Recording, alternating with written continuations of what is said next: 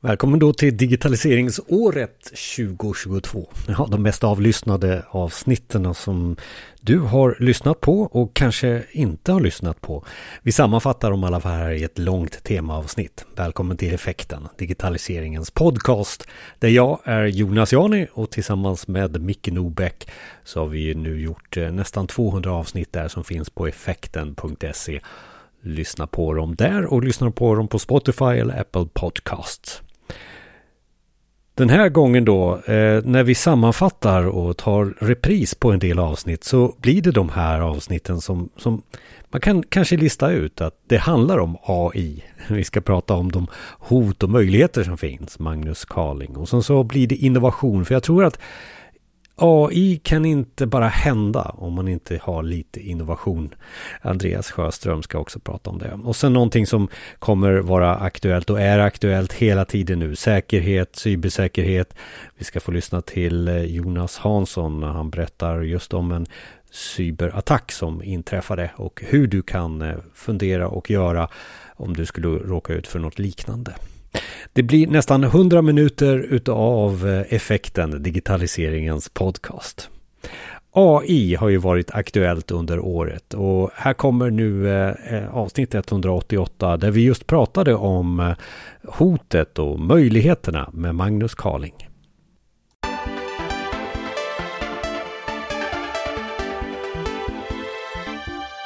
När effekten landar i informationssäkerhet och säkerhet också, det gör vi ett antal gånger eh, varje år. Eh, ett ämne som, som bara fylls på och blir bara viktigare och viktigare. Så välkomnar vi Magnus till, till podden. Tackar. Och vi ska prata om en liten vinkel som handlar om just den här AI igen. Ibland så kan man känna att det nu kommer vargen eller något sånt där. Eh, eh, och, och, och, vi ska väl ta oss lite eh, vidare i vad du ser och vad du tänker om just det med hoten och möjligheterna inom AI. Eh, för att är det den här stormen och, och, och vargen som kommer eller hur, hur skulle du definiera hoten och möjligheterna? Ja, precis. Och, eh, alltså, det här är ett jätteintressant ämne och det är, det är ganska svårgreppbart för det händer så mycket samtidigt. Men nog tror jag att det är en storm och att det är eh, en hel flock vargar på något sätt. Va? För att den här tekniken den är ju otroligt kraftfull och blir bara bättre och bättre. Även om inte vi har nått den här punkten där vi har singulariteten och vi har någon självmedveten AI så har vi ändå en teknik som har allt fler användningsområden och eh, på mycket bra händer ju, från självkörande bilar till eh, robotar som forskar på läkemedel, till att vi kan eh, lösa komplexa problem eller ha chattrobotar som faktiskt kan verka som människor när man pratar med dem. Så, så nog är det en kraftfull teknik som kan hjälpa mänskligheten, ingen tvekan om det. Um. Men så kommer, men, men, men, alltså möjligheterna pratar vi om, alltså vi som jobbar med IT och teknik, det är möjligheter, möjligheter, det är algoritmer och det är bara köra framåt här. Det, det är bara egentligen din, dina idéer som sätter begränsningarna. Mm, mm. Ja. Är, fort, är, vi inte, är vi inte fortfarande där och pratar? Vi pratar inte om så mycket som att de här idéerna kommer att skapa någon form av hot eh, för oss. Jo, visst är det så. Och, och, det finns ju i det närmaste en naivitet vid eh, tekniken många gånger att ja, men den, den kommer lösa allting. Va? Och, men som all, med all teknik så är det ju, kärndelning kan användas till både att skapa energi och släppa massförstörelsevapen som tar död på en massa människor. Så det är alltid tillämpningen det handlar om. Och jag, jag gillar ju liknelser och jag tänker ofta på uh, att när vi digitaliserar och utvecklar IT så är det som att sitta i en sportbil och köra på en mörk väg. Eh, men problemet är att vi har ingen broms i den här bilen. Och då är ju frågan hur många skulle bara gasa på då? Och, och det kanske inte så många skulle göra om man, om man pratar om en bil, men när det gäller digitaliseringen så är det precis det vi gör. Och det är, det är, till och med lite värre än så, för att den här, på den här mörka vägen så har vi inte ens eh, ljusen på. Så vi vet inte vad som står framför oss när vi blåser på i hundra knyck på en, en väg ut i mörkret. Men, men, men, men för oss då som kanske inte har kastats in i AIs underbara värld eh, som, som vi kanske är på i, i, det första rummet här. Kan du göra några exempel på vart vi kommer till den här hotande miljön runt omkring AI? Eh, så att det blir lite konkret för oss eh, mm. som, som, kanske inte är, är orienterade. Mm, mm, ja men absolut. Och vi har ju några exempel där AI har gått riktigt snett. Va? Eh, den här chattroboten Tay som eh, dök upp och skulle eh, lära sig eh, chatta på ett bra sätt. Det tog 24 timmar innan Tay var en galopperande rasist som eh, förnekade förintelsen och allting. Va? För att den blev matad med, med en massa skit helt enkelt. Eh, och och det är ju själva essensen i, eh, jag ska inte säga dåligt utvecklad teknik, men teknik som utvecklas utan konsekvenstänk ibland. Eh, och, och, då är man återigen i den där bilen och bara blåser på och ser, hej och hå, se vad vi kan göra, vi kan göra det här. Eh, men sen finns det ju AI-tillämpningar som också utvecklas med ett ganska så elakt syfte. Deepfake har vi ju alla eh, hört talas om på ett eller annat sätt och, och, vi har ju fått se exempelvis president Zelensky kapitulera. Eh, men det var inte han, men det såg ut som han och det, även om det inte var världens bästa deepfake så var det fortfarande ett ganska bra exempel på när AI används för Eh, propaganda och, och, det hade ju kunnat gå ännu värre om folk faktiskt hade lagt ner vapnen i det läget. Då. Ehm, och, och, det intressanta med deepfake tycker jag är att, eh, man kommer tillbaka till naiviteten igen då. Det finns ju mängder av roliga appar som man kan använda för att eh, skanna sig själv och sitt ansikte och sen helt plötsligt så är du superhjälte i en film eller du är operasångare eller vad som helst och det ser ut som du och du gör en massa fantastiska saker. Men vad vi egentligen gör i det läget är att vi ger ju bort vår digitala signatur så att någon annan som skulle vilja föreställa oss faktiskt kan ta den där signaturen och använda en deepfake-video och kanske ringa upp och um, begära utbetalningar eller att man uh, skickar dokumentet på senaste projektet eller vad det kan vara. Och alltså de här, de här exemplen och, och, och, jag känner också just det här du nämner deepfake börjar ju bli konsumentmässigt accepterat på något sätt. Ja. Eh, ja. samtidigt som det blir, blir bara bättre och bättre så att Mm. Eh, Elon Musk säger saker som han inte har sagt, men eh, ja. Mm. Alltså det blir väldigt mycket information som du själv ska tolka och bestämma om det är fake eller inte. Mm. mm. Eh, och, och, och, där tror jag nog kanske, för mig är det, det första hotet som kommer uppstå. Mm. Mm. Ja, och så är det. Och just det här att kunna medvetandegöra den här frågan så att alla som står inför de här hoten och, eh, faktiskt eh, eh, kan tolka hotet på ett sätt som gör att man faktiskt kan åtgärda det själv. Och, och, men även där har vi en enorm naivitet för att cybersäkerhet och de här eh, grundläggande security 101 lite grann va, finns ju inte med i skolan. Så att vi har ju uppfostrat en hel generation där, som kan använda en massa appar och telefoner och allt vad det är.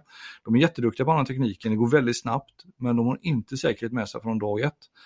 Vilket gör att vi får ytterligare ett problem. Och, och, och på din fråga där, just det här med att ja, men, när man står inför nya hot, hur ska jag som konsument kunna upptäcka att den här filmen är fake? Och de bästa deepfake idag kan du ju inte göra det. Det krävs en annan AI för att upptäcka att den där filmen faktiskt inte är eh, en riktig film. Så det har blivit mycket, mycket svårare att i det här enorma informationsflödet som vi har faktiskt veta om det går det att lita på vad som faktiskt visas och sägs. Men, men sen finns det väl också ett exempel där, där eh, man ska börja ifrågasätta eh, jag vet ju till exempel att det finns goda exempel inom läkemedel och, och, och sjukvård där eh, man tittar till exempel på med, med hjälp av AI-modeller på hudcancer, eh, mycket, mycket bättre än de bästa doktorerna och sådär. Men jag vet att du nämnde liksom det här med virusforskning och, man applicerar AI på det. Mm. Alltså, det, det, är mycket som kan gå fel också, men det kan vara mycket gott. Alltså jag vet inte var jag är någonstans här. Eh, mm. Vi ska använda det till något gott, men det finns fortfarande ett hot. Eh, alltså, mm. har, har du några exempel på den, på den eh, läkemedelsdelen där också? Eller? Ja, absolut. Vi har ju en AI-robot här i Göteborg som forskar på att bota covid och den gör det helt autonomt. Och det är ofta så det funkar med AI, att man ger AI en uppgift att lösa och med vissa givna parametrar och så ska den kunna göra det här. Och då bygger vi samtidigt också in en autonomi i hanteringen av eh, det här, det här problemet. Vilket gör att om inte vi vet hur AI hanterar det och kan kontrollera koden så att säga, ja men då kan vi få ett helt annat resultat, precis som den här chattroboten. Så har vi otur då, så istället för att utveckla ett botemedel så utvecklar den en värre variant av viruset. Uh, och och det, där ligger ju faktiskt svårigheten att kunna formulera exakt vad är det vi vill ha ut av en AI och hur gör vi det på det här etiska sättet så att det blir bra. Och att lära en maskin etik och känslor, det är otroligt svårt för den bygger på logik hela vägen ut i fingerspetsarna ehm, eller in i, i varenda kretskort. Så, ehm, så den, den, utmaningen tycker jag man ska ta på stort allvar och också fundera på om eh, vi kanske behöver bromsa takten lite grann. För att vi bygger så mycket olika tillämpningar inom så många olika områden där vi också smälter ihop de här olika världarna. Så att det som tidigare var, ja men det var, fysisk säkerhet var ju väldigt separerat från den digitala cybersäkerheten. Men så är det inte längre utan nu styr ju samma maskiner över dörrar eh, och eh, självkörande bilar ska, eh, kommer ju kommer ju också och blir mer och mer vanligt. Eh, självkörande lastbilar, självkörande tåg, förmodligen självkörande flygplan också. Uh, och den, jag tror inte någon vill sätta sig i ett sånt flygplan om inte man är säker på att den koden är kontrollerad. Um, så. Och, ehm, så mm, ja, etik kring utveckling av digitala tjänster kommer att vara viktigt. Men samtidigt så är det ju exemplen här, alltså jag, jag, jag, kan, jag går runt i samhället och inte råkar ut för något negativt när det gäller AI. Det, det känner jag i alla fall personligen. Eh, eh, men det med det här, de här exemplen och det här som vi målar upp här nu så känns det som att det här borde redan ha hänt väldigt många negativa saker just med AI. Mm. Eh, mm. Eh, det borde vara så och jag undrar var militären är. Mm, mm. Och militären är ju, eh, förmodligen så är det ingen som vet var alla de här militära och alltså eh, krigsmakter och anfallsmakter egentligen befinner sig för att det är ju mycket hemligheter kring detta. Men vi kan konstatera att det pågår ju ett eh, mer eller mindre kallt cyberkrig där ungefär hundra nationer runt om i världen har byggt upp offensiva förmågor att kunna angripa andra länder. Där en av de värsta tillämpningarna tycker jag är autonoma vapen, där en maskin faktiskt får ta beslut att kunna ta livet av en annan människa. Eh, eller en människa på motståndarsidan. Och det har vi också sett några exempel på nu då, även om de till, är semikontrollerade av människor. Så det tycker jag är en skrämmande utveckling som också accelererar, för det är ju en form av kapprustning här också. Givetvis vill ju stormakterna, eller alla länder, ha den tekniken där de vinner AI-kapplöpningen. Så ehm, ja, det är ett område som absolut oroar även mig. Men har det varit några exempel på just vardagen? Jag kom inte in i min butik, matbutik, bara för att en robot hade bestämt att stänga butiken. Alltså sådana här enkla men ändå eh, eh AI-drivna beslut på det här sättet. Så, mm. Som, mm. För, för jag, jag, skulle vilja se, eh, alltså vi är inne på att Eh, jag tror att Svensson säger så här, men jag har inte sett något så då, då händer det inte. Liksom. Nej, mm. nej, nej, och så är det ju. Och oftast befinner vi oss ganska långt ifrån de här hoten innan de blir så stora så att de faktiskt får en riktig påverkan. Eh, vi ser ju ganska ofta eh, cyberangrepp som sker där vi inte kan handla längre och så vidare. Va? Men vad vi inte ser och kanske inte hör så mycket om är ju de här mer beslutsbaserade AI-lösningarna som faktiskt drabbar människor. Eh, det ena sidan som, som finns några kända exempel på är vid rekrytering. Där en AI sållar ut baserat på ett antal olika kriterier som har slagit snett när man exempelvis sållade ut alla män. Eller alla kvinnor eller vad det nu kan vara. Då. Å andra ändan så det, finns det också exempel där en AI har fått lov att avskeda eh, folk baserat på att de eh, har presterat för dåligt. Och det där är ju också återigen mycket etik. Ska man kunna göra så? Ska en maskin utan mänsklig inblandning verkligen kunna avskeda folk baserat på, tänk om det är fel i indata? Så att, men det var vår mest prester, högpresterande medarbetare vi avskedade där för att en AI tog fel beslut. Eh, eller avskedar för många så att det helt plötsligt blir för, och det kan ju också skapa en förtroendefråga givetvis ute i världen. Men det här, det här, vi målar ju förstås väldigt mycket just om möjligheterna med, med, med AI, men också då eh, eh, det här som kan gå fel. Eh, mm. Mm. Eh, men någonstans här så känner man ju så här, ja, ja, vi fattar, okej, okay, men hur ska jag förhålla mig till det här? Hur ska jag kunna vara medveten om det och, och även agera för att det inte ska hända det här science fiction-grejerna eller vad du nu anser är det negativa som vi har målat upp här nu. Mm. Eh, för om du säger, som du sa till mig innan i intervjun, att du har svårt att sova på natten, så bör även beslutsfattare snart också ha svårt att sova på natten om de inte har en agenda för hur de ska ta hand om det här. Så mm. vad är det som kommer, vad är det som du tänker på, på när jag säger sådär, hur löser vi det här nu då? Mm, mm. Ja men precis. Och det ena är ju återigen det här att vi, vi um vi delar information kring det här, att, som du och jag gör nu, att vi pratar om det och skapar en medvetenhet om att det här kan bli ett problem som faktiskt blir riktigt, riktigt allvarligt om inte vi kontrollerar det. För, bara för att belysa frågan ytterligare så här, att, men vi ser ju, man, hur ofta behöver man starta om sin eh, dator varje dag för att, eh, eller varje vecka för att det ska installeras säkerhetsuppdateringar.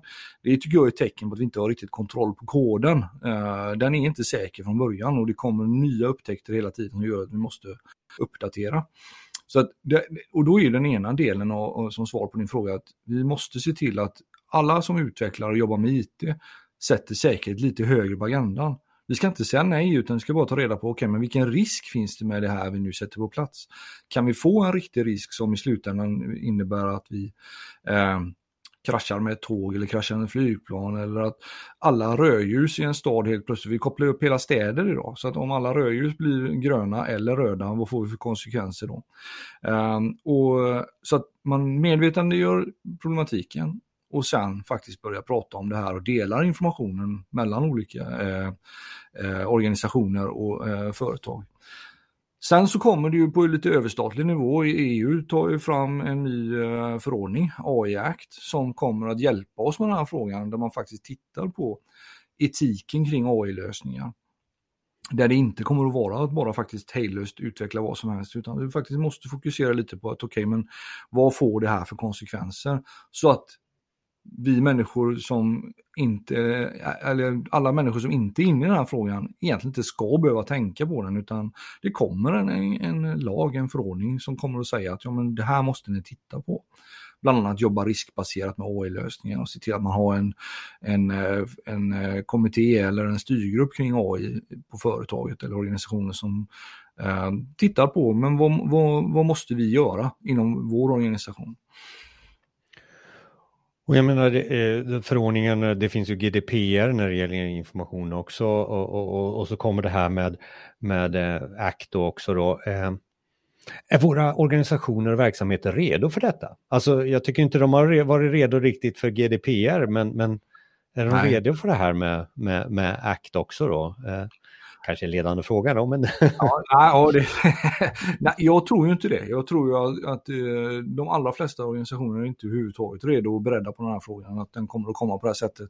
Eh, för det handlar mycket om att ha ordning och reda också på de här systemen, att kartlägga dem och veta vilken risk man har.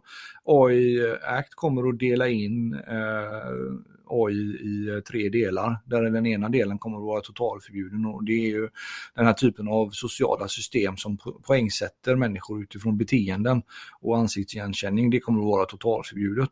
Medan eh, övriga eh, lösningar delas in i högrisk eller lågrisk, vilket är intressant i sig, för det finns ingen mellanrisk. Eh, så att man, man, måste säga att det här är hög risk eller så är det låg risk. Och då måste vi kontrollera risken mycket bättre och se till att vi har mitigerande kontroller där det finns. Då. Men nej, eh, det här är inte eh, de allra flesta företag i vår del av världen redo för. Det är jag helt övertygad om.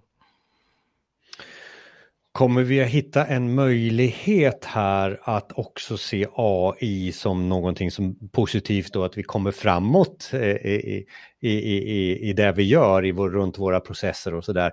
Eh, eh, vad, vad, tror du kommer, kommer vi, kommer den här möjlighetståget springa före det här eh, bromsande tåget som säger ta det lugnt nu? Eh, mm. vad, vad, mm. vad, tror du? Eller hittar vi någon samma, samma hastighet?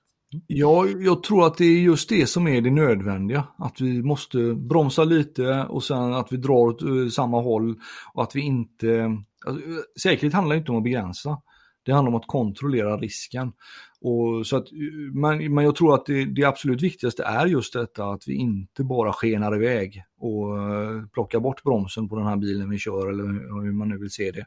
Så, uh, och, och mycket handlar i grund och botten om att vi eh, tar med säkerhet på, på agendan dag ett. Och, för då kan man släcka ganska många av de här riskerna genom att, ja men har vi tittat på konsekvenserna av det vi håller på att införa? Ja, det har vi gjort. Vi har kontroll på våra personuppgifter och vi har kontroll på hur den här lösningen kommer att hantera eh, sin uppgift helt enkelt. Och, och, och, här får ju jag frågor eftersom jag jobbar också som konsult och då får jag ju frågorna så här, ja men Jonas, eh, målgruppen, vilka roller finns det? Vem är det som ska ta tag i det här? Och finns det någon metod? Mm. Ja. Ja, det gör det. Det finns ju det finns absolut metoder och, och eh, rollerna. Är, det här är en styrelsefråga. Cybersäkerhet och informationssäkerhet är en styrelsefråga. Och det är styrelsen som måste sätta lite krav på sin vd att se till att men, det, du behöver ha ett antal roller på plats. Ju större organisation, desto fler eh, personer behöver du till din hjälp. Men sen är det också en kulturfråga i mångt och mycket. Det här behöver ju andas och leva under lång tid. Och att man ser till att man utbildar inte bara en gång utan att man har kontinuerlig utbildning hela vägen från styrelsen till de som faktiskt sitter och knackar kod eller eh, implementerar lösningarna. Så, så um, det här är ju ett eh, ämne eh, och, och, och, och det du också nämner, det tar ju aldrig slut. Och, och, när vi pratar om det, det finns avsnitt i, i effekten här, vi pratar zero trust och vi pratar riskhantering, det är ju ingenting som liksom ett projekt som börjar och slutar utan det är ju en kontinuitet i det här. Och mm. medvetandet som vi har pratat om i det här avsnittet är också viktigt. Eh, men, men, men Magnus, du, du har skrivit böcker och, och då ligger det mer på skönlitteraturs eh, delen utav det här. Mm. Förklara lite mer varför du valde den delen. Eh. Ja, eh, ja, men det är kul. Det, och det är ju så här, jag, jag, tycker ju att en berättelse varar lite längre än att jag hade försökt förklara det här faktamässigt och, och eh, komma med pekpinnar. Uh, alla minns en bra berättelse och det, är ju, det har ju, vi har ju hållit på med det sedan vi satt runt lägereldarna mer eller mindre, att berätta bra spännande berättelser. Så de här böckerna som jag skrivit nu, Svart kod och Svart storm, de, de tar sig an det här problemet ur ett skönlitterärt perspektiv, men försöker också vara, eh, eller försöker, de är faktabaserade. Det är alltid, alla hack som är, finns i dem går att göra och sådär. Va? Eh, samtidigt som jag utmanar lite grann, jag extrapolerar tekniken lite grann. Och, och, eh, för det är också ett ämne som jag tror att vi definitivt kommer behöva prata mer om, att vart är det här på väg? Eh, för att den accelererar, accelererar vi bara teknikutvecklingen så kommer ingen människa ha koll på den här tekniken. Det kommer det behövas en maskin för att ha koll på tekniken. Har vi då ständigt självförbättrande system så då, då är det svårt att säga var det tar vägen. Men genom att eh, prata om det här skönlitterärt så försöker jag också att vidga eh, och öppna lite nya tankar här. Att, ja, men, om vi bara skruvar lite på säkerheten och kontrollerar det lite mer så behöver det inte bli det här Frankensteins monster som kommer att jaga oss istället för att vi jagar iväg det med monstret med högafflar. Um, ehm, så, så kontroll är lösningen, att vi jobbar med att kontrollera med vad vi än vill, eh, vill sätta på plats. Länkar till Magnus, till böckerna, eh, och finns direkt nu i er podcastspelare och på bloggen på effekten.se. Magnus, tack så mycket för att du var med i effekten. Tack så mycket för att jag fick vara med. Tack.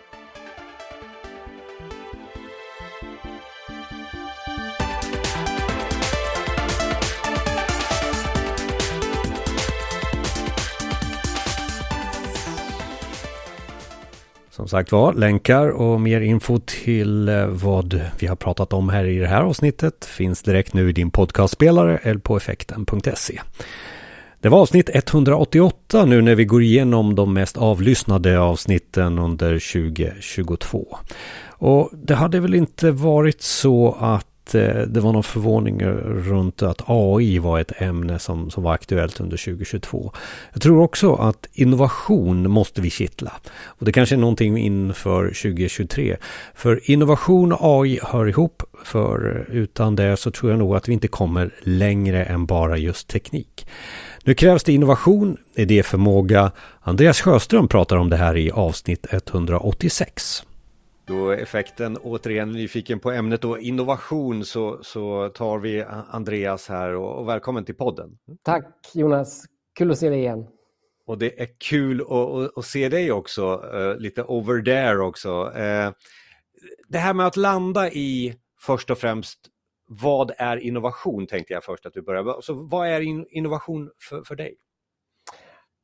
Eh, sammanhanget, frågan är ju en, eh, enormt spännande och jag tycker att man kan nog säga att den har aldrig varit så betydelsefull och viktig som den är idag. Eh, frågan om innovation den har inte bara med, med idéer i kontexten av företag och verksamhet att göra. Den har inte bara med kanske individ och kund att göra utan idag så tycker jag vi påminns varje dag eh, globalt om de utmaningar som vi står inför, till exempel i klimatkrisen.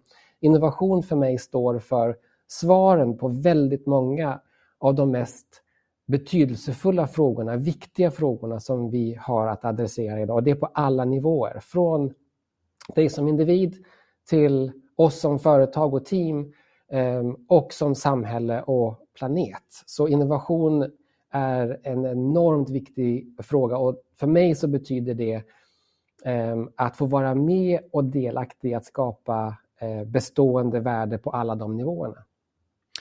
Och här någonstans så, så, handlar ju effekten om, och podden handlar ju väldigt mycket om att få hands-on exempel och, och liksom inte för det blir ju också väldigt stort oftast eh, eh, när man tar till sig ett ämne. Man behöver lära sig att i vardagen kunna utnyttja innovation eh, eh på, på, ett eh, bra sätt. Men det du säger blir ju också lite så här, det där tar jag sen eller oj vad stort det här blir. Ska jag fundera ja. på att förändra så, så, mycket som, som Andreas säger här.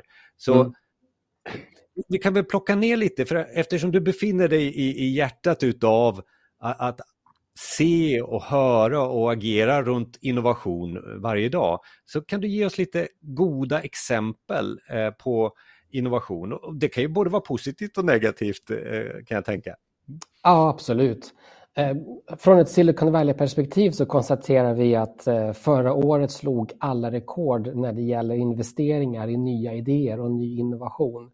2021 eh, vi såg ungefär 120 miljarder dollar in i nya fonder för innovation och idéer. Ehm, så några goda exempel om vi tittar på, bryter ner, liksom, vad, vad är fokus idag? Ehm, så ser vi ett stort intresse i AI, fort, fortsatt artificiell intelligens, machine learning applicerat i olika kontexter och, och, och i sammanhang.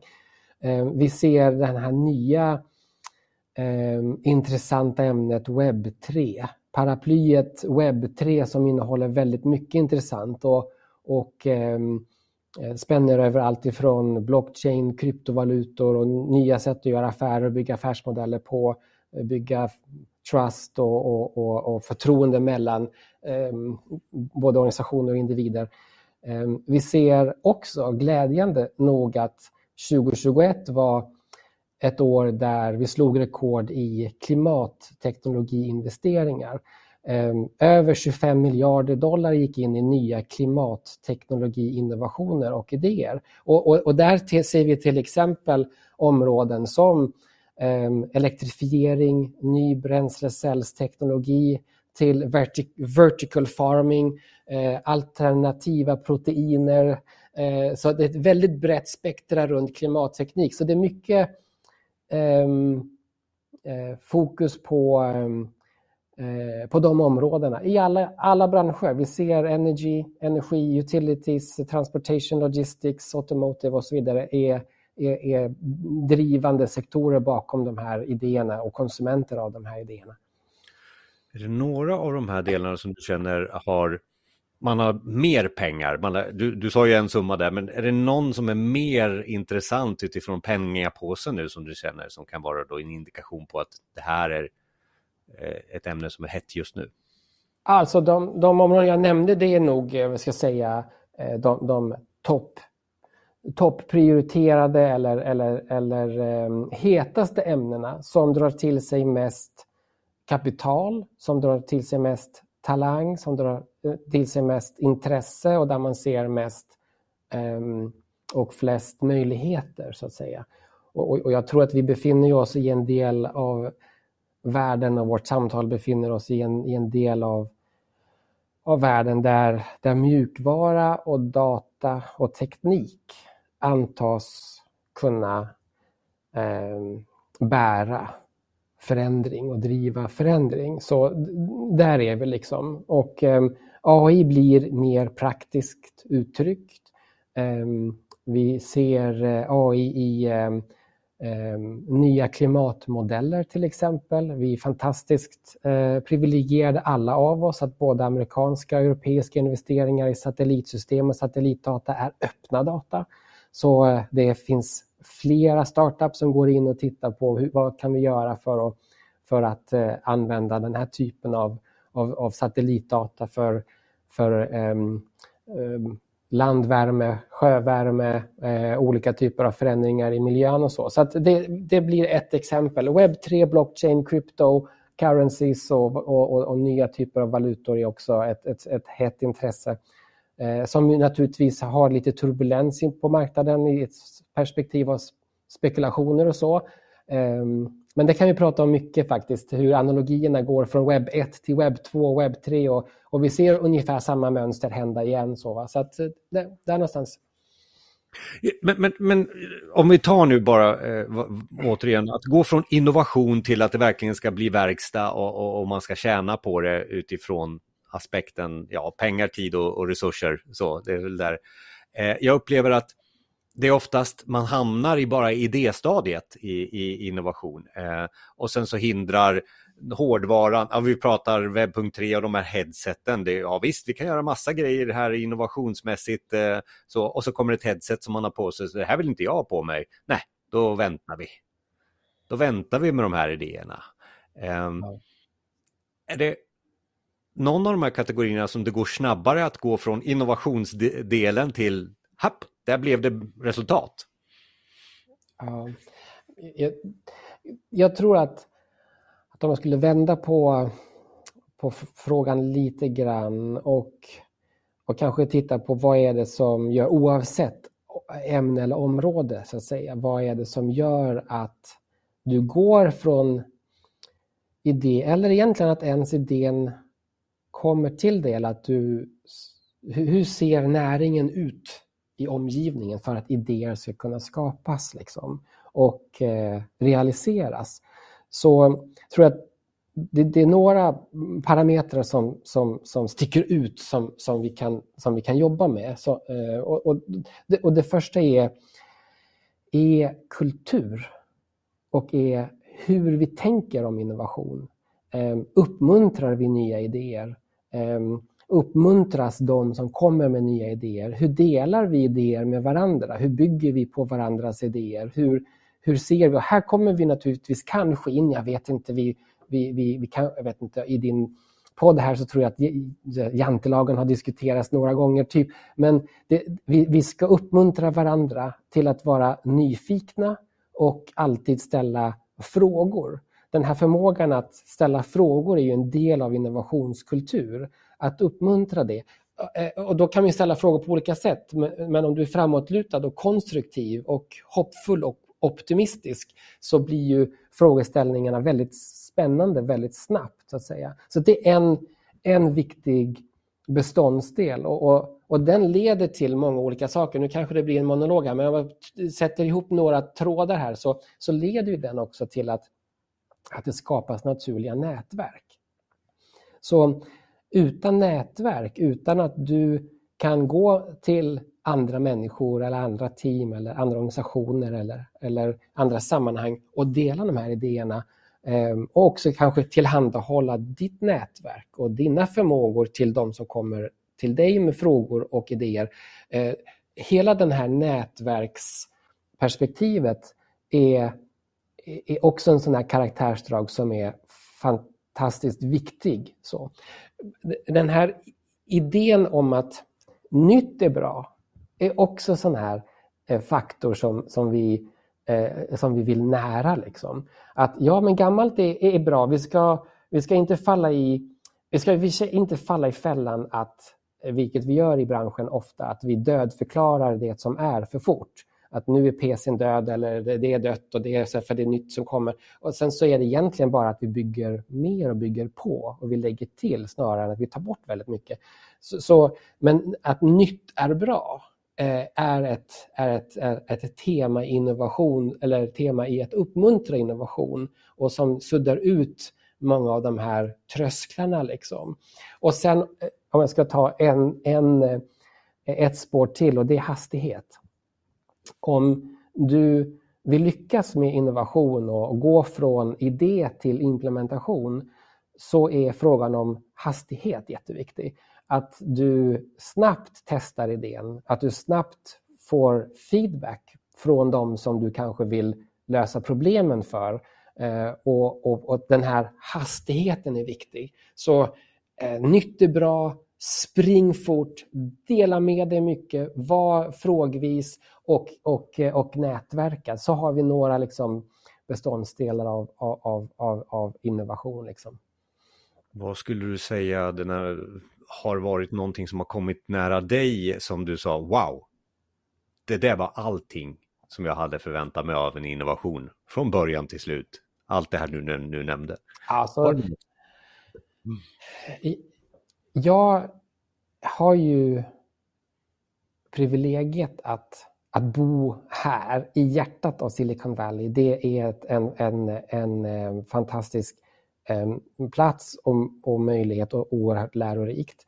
Um, och uh, jag måste säga att, att varje dag får jag de här aha-upplevelserna och jag överdriver inte. Det är, och det, det är dels från platsen där vi bor, i, i grannskapet där vi bor, där eh, var och varannan granne har idéer och bygger på någonting. Mittemot där vi bor så är det fem, sex tonåringar som bygger en basketbollrobot som åker fort som attan över basketbollplan och prickar basketbollkorgen liksom varenda gång. Det är några grabbar som gör det. Vi, eh, på andra sidan där vi bor eh, så, så bor en av de få i världen som kan kalla sig Father of Internet som som eh, står som bidragande eller huvudbidragande till TCPIP-protokollet. Eh, och, och, eh, vi har Chief Scientist of AI eh, mittemot också på, på, på Google. Så runt omkring överallt där vi bor och är så finns den här liksom, eh, idéerna. En familj som vi umgås med, eh, nu blir jag privat, men jag ska börja där så va, för att ge en inblick i i, i, i sammanhanget.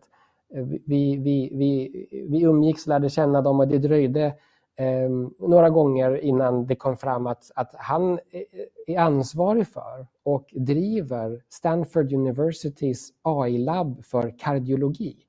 Ah, de eh, forskar på nya sätt att använda machine learning att diagnostisera och behandla hjärt, eh, hjärt eh, vad heter det, eh, arrhythmia, alltså när du får en dålig frekvens i hjärt, hjärtslagen. Ehm, så de här idéerna, alltså att sitta och lyssna på när han pratar om vi räddar livet på människor med AI, liksom, då får jag en wow-upplevelse. Liksom. Eller nu så jobbar vi väldigt mycket med webb 3 och jag skulle kanske mer titta på på Eh, kryptosidan av Web3, blockchain-sidan av Web3 än de här metaverse och VR-sidan. Ehm, där jag får aha-upplevelser när jag intervjuar startups som Circle och Bitwave och Polygon och Alchemy som kommer på nya sätt att sätta API runt pengar. Och om du har ett API runt pengar så blir det helt plötsligt realtidskopplad i transaktioner. Du kan bryta ner hela supply chains istället för att du får en faktura på slutet efter tusen händelser i kedjan så kan du dela upp hela den här kedjan i små, små beståndsdelar och ha transaktioner som flyter hela tiden i realtid. Nu fick jag en wow, aha-upplevelse att plötsligt så blir datatransaktioner kopplat till, till finans liksom, och, och, och decentraliserad finans. Så det är, det är superspännande Eh, och sen så går vi ut och, och, och, tar en lunch på stan och sen så åker de här små, små eh, robotarna. De, de åker på trottoaren och levererar mat till kontoren liksom, ehm, eh, på trottoarerna. Liksom. Och det, det, det är också en aha-upplevelse hur, hur, hur självkörande små fordon åker runt i stan och det är också aha-upplevelse. Men det här var ju faktiskt rätt klimatsmart också. när vi har batteridrivna små eh, självkörande fordon som fixar det här. Så det, det, det, det, det är mycket och många olika upplevelser. Och de är ju jätteroliga exempel som också inspirerar tycker jag. Men det är också 110 procent du förklarar. Eh, eh, och vad jag menar med det är att så fort man kanske tar sig till Sverige, Europa, så minskar den där procenten av eh, att se det här framför sig varje dag. Eh, men jag antar också att det finns besök ifrån andra eh, företag som kommer till Silicon Valley och som tar hem idéer. Eh, kanske du har träffat några. För vad jag är inne på det är att hur kan man smittas ut av den här entusiasmen för att skapa innovation, kanske på ett ställe som är lite, ja, jantelagen på. Eh, har du några exempel där? Så för, för här sitter man kanske och lyssnar och så här, det kommer inte funka på mitt företag här i, i, i Jönköping. Då. Ja, det är en intressant fråga. Jag, jag, um, um, jag kan se utmaningen, men jag kan också se möjligheterna och det som faktiskt händer. Och jag tror att kanske ska bli bättre på att se vad som faktiskt händer i Sverige och vad som har hänt i Sverige och i Norden och i Europa. Um, om vi tar Sverige så är det ju ett land som under årtionden, kanske sekel till och med, har odlat en rik ingenjörskultur eh, där flera av svenska bolag är världsledande i sina områden med ett djupt teknikkunnande där svensk utbildning är i världsklass och där eh, internet eh, åtkomst, eh, adoption, vad heter det, att, att många använder det, går ner i åldrarna, går upp i åldrarna, eh, programmeringskunskaperna är breda och djupa i, i, i många stora delar av, av befolkningen. Eh, det, det, här är ord som, eh, en beskrivning som inte kan appliceras på särskilt många länder. Eh, så Sverige står för en väldigt innovativ anda och kultur och skördar också många framgångar i det här området. Så det kanske också är, vi måste erkänna för varandra i Sverige att det här är ett område som vi också är bra på och kanske mer se att vi kanske ska prata mer i de termerna. Det här kan vi, det här är vi bra på. Det, det, det tycker jag faktiskt att det i mångt och mycket händer också, även på företag i, i Jönköping, Huskvarna, Luleå, Sundsvall, Östersund, Borlänge och så vidare. Eh, så, så eh, Eh, så är man också stolt över sina framgångar. Och samtidigt så här på slutet så vill man ju liksom ha lite, få de där eh, tipsen utav dig hur att inspireras och, och, och verkligen innovera på ett sätt som känns naturligt skulle jag vilja påstå. Då, så att det inte är liksom att vi sätter ett kryss i kalendern här och så ska vi innovera och sen så går vi tillbaka och vara oss själva. Jag tror inte det är liksom det som är innovationstänket. Du får rätta mig om jag har fel. Så här på slutet, eh, skulle du ge mig någon sån här checklista och lyssna någon, någon checklista på så här kan ni tänka när ni ska innovera och ha innovation som, som en av blodådrorna? Um, jag kommer spänna ut svaret på några olika områden. Då, då.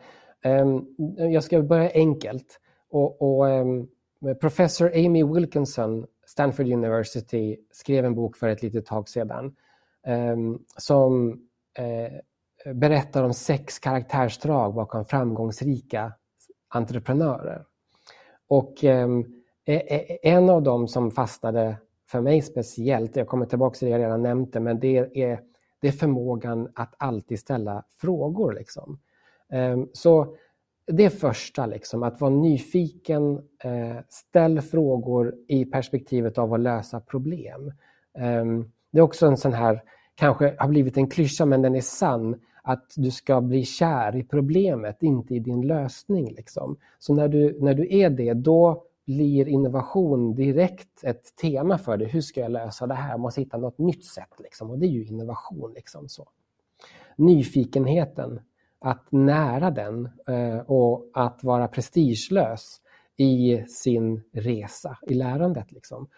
jag kan mycket, men ju mer jag kan så vet jag att jag kan inte så mycket. Alltså den här, det, det blir nästan så att eh, jag, jag, måste skynda ännu mer och lära mig mer. Och sen så lär jag mig mer och sen så inser jag att jag har mer att lära mig. Och det är en, det är en, det är en, en, en fantastisk eh, resa, läroresan. Liksom. Det är också en innovations resa. Sen, sen så eh, om man ska kanske titta på det från ett, ett perspektiv av organisation, liksom, så är det fem karaktärsdrag liksom, som jag ska lyfta upp och då bara gör jag dem lite snabbt. Så. Det, det, det första är att du behöver vara landskapsdriv, ekosystemsdriven.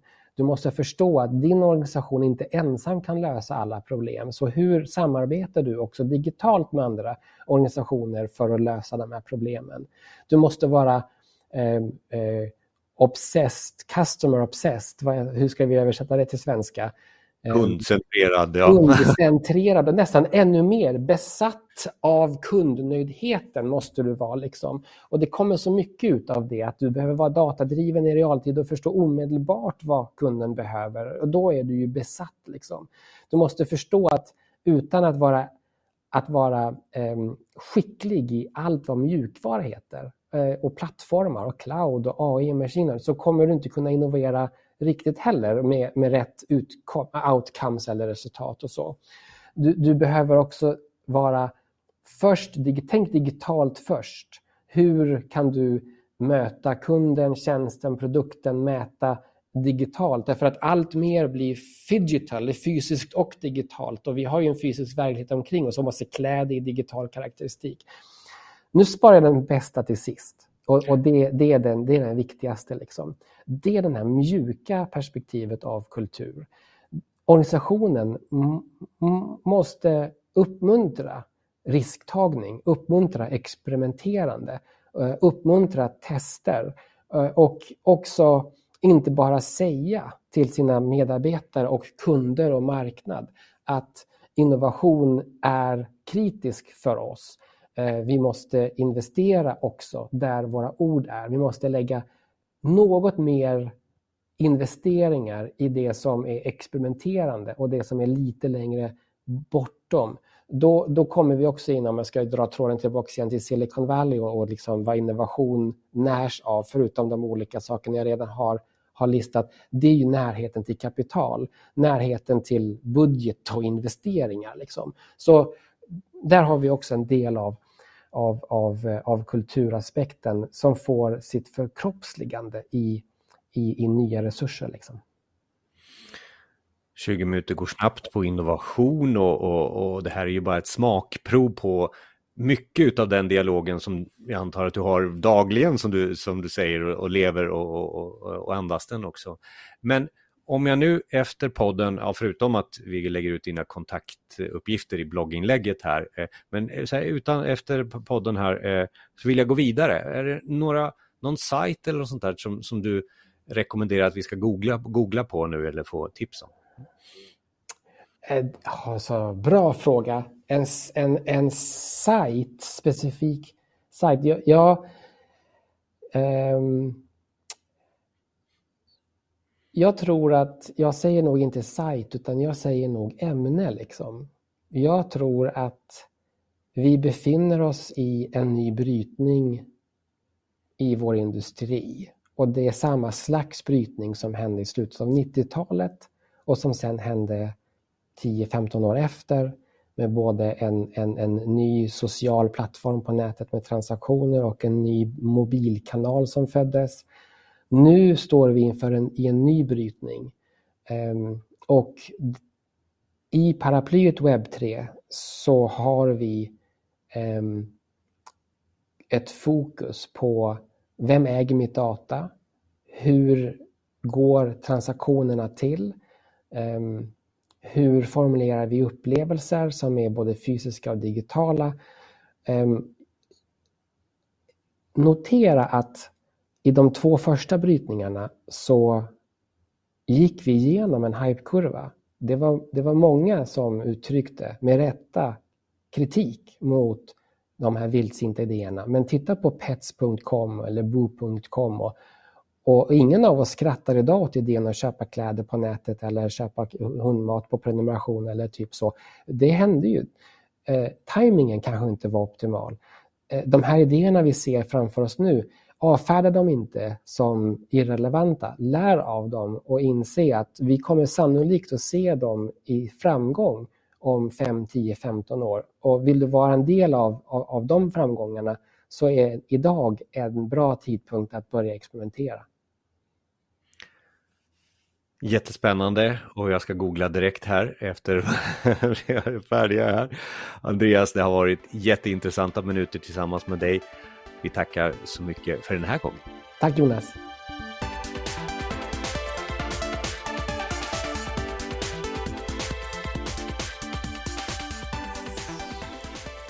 Gillar du det du hör? Ja, då får du gärna sätta betyg på oss. Använd så många stjärnor som du bara orkar på till exempel Apple Podcasts.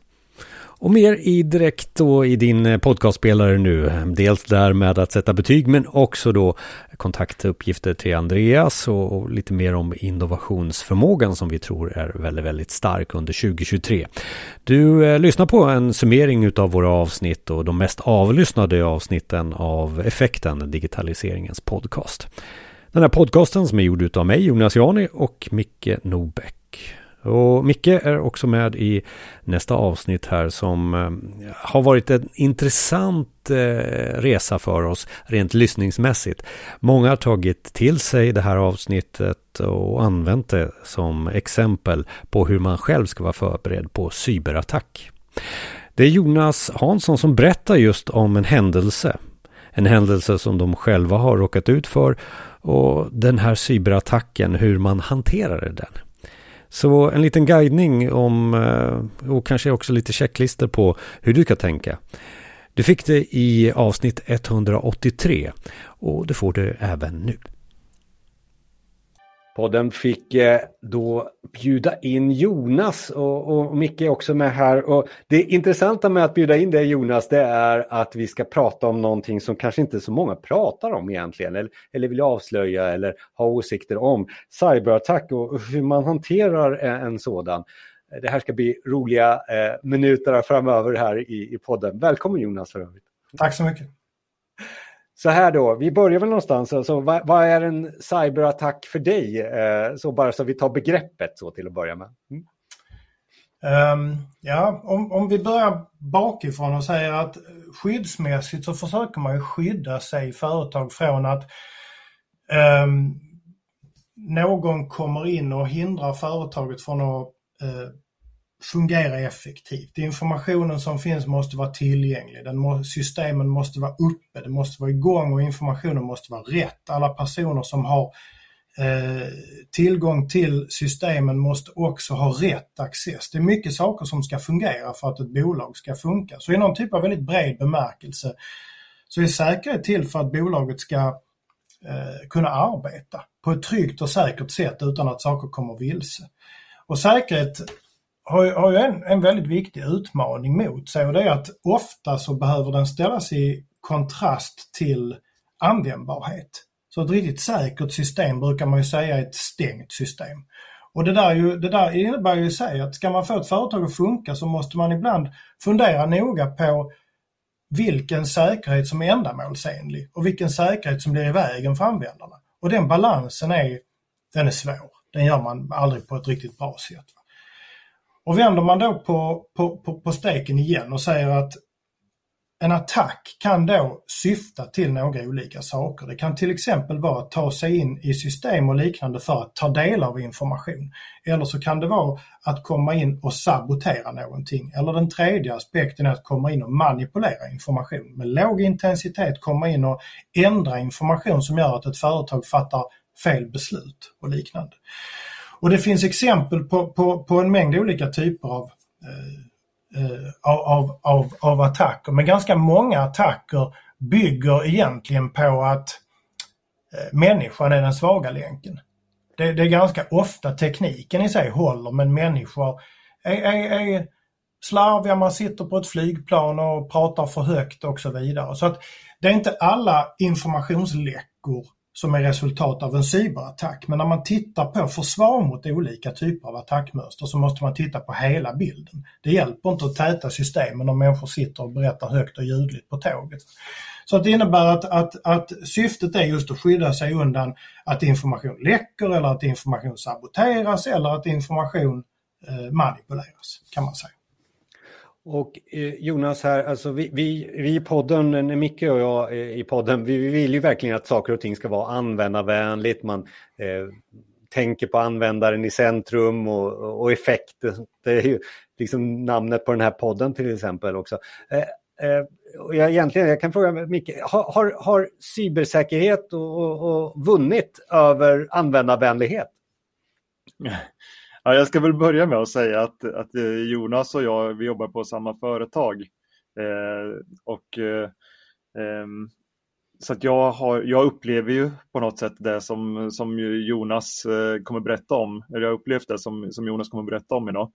Och eh, jag håller ju förstås med när det gäller eh, användbarhet och, och säkerhet att det ofta står i konflikt med varandra. Och vi som jobbar på lite större bolag är ju, är ju vana vid att, att eh, logga in lite överallt och få tvåfaktorsautentisering och, eh, hålla på med mobilen och knappa in koder och, och, liknande. Och vi är vana vid att eh, det kan vara bökigt att komma åt system, eh, både internt och externt och det kan vara saker som är nedstängda korta perioder och eh, och sådär. Så att jag tror att eh, som IT-företag i IT-branschen så har man en viss eh, förståelse för komplexiteten. Jag tror att det, det här, de här frågorna är nog ännu känsligare på något sätt för användarna när man inte är insatt i, i den här branschen och inte riktigt förstår de hot som finns kanske och varför vi gör som vi gör. Ja men så är det, jag håller med dig och det är därför det är så himla viktigt att informera mycket, att också hålla på och utbilda användarna eller se till att ta med dem på resan. För förändringen blir aldrig bättre än att man kan få människor att acceptera den. För annars så kommer människor jobba runt den eller vilja göra på ett annat sätt och få legitimiteten och acceptansen för det man gör. Det, det, det, det är viktigt att vara transparent och öppen i det. Och det är, det är i sig en egen utmaning. Ja, och jag tror att nästan alla bolag som jag har jobbat på, det har varit ganska stora, eh, alltså som IBM och Motorola och liknande. Eh, på alla de bolagen så har det funnits något sorts eh, dark wifi, något litet lokalt wifi som någon har satt upp som heter Pelle eller något sånt där. Och som som man har kört på och som har funkat klockrent och sen så har man så att säga, ja man har bypassat hela, hela det här säkerhetstänket i den stora organisationen. Så att det är ju risken när det blir för svårt. Mm. Men att då hittar man de här genvägarna eller de fula sätten att lösa mm. det på. Shadow IT. Men alltså mm -hmm. nu pratar vi ju om attack. Nu blir det liksom även den som vill jobba med eh, det här nätverket Kalle eller vad du kallar det. Då blir det lite allvar när det är attack. Då förstår alla att det är det här är inte bra. Det här är inte bra. Och Jonas, du har nyligen en erfarenhet utav cyberattack. Eh, och egentligen är jag liksom sådär, det är lite, jag känner mig, jag går lite på tårna när jag ställer den här frågan, för oftast är det så att man kanske som bolag eller den som har råkat ut för det kanske inte vill avslöja allt för mycket vad är man har råkat ut för. Men du har varit väldigt transparent och du har pratat om eh, just det här med information som du gjorde nu till exempel. Så vad är det du kan prata om utifrån att vad var det som, vad, vad, är en, vad hände i cyberattack? Du har en nyligen erfarenhet. Vad var det som hände? Det är en bred fråga som du får liksom bredda svaret utifrån vad du kan svara och mm. exemplifiera. Mm. Men jag tror framförallt att trovärdighet för vår del hänger på att vi är transparenta. Det kommer vara väldigt många som märker om ett företag har problem, men är man inte öppen med det hela så kommer någon annan att lägga berätta historien.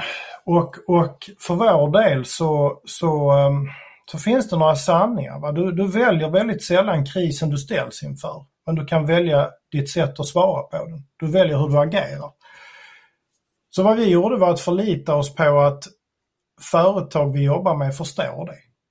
Att, att man vet att, att vi har jobbat hårt med säkerheten men ingen är immun mot att bli attackerad. Det vi kan göra är att förklara hur vi har gjort det och berätta öppet vad som har hänt.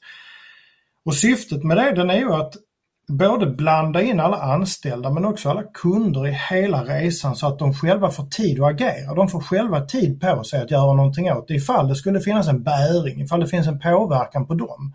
Då måste de få tid att arbeta med sin egen säkerhet i det hela. Eh, och den filosofin att transparens och öppenhet bygger förtroende på lång sikt även om det är vi som sitter med eh, ja, brallorna i myrstacken för att komma med en så kallad katakres och blanda ihop två vackra uttryck.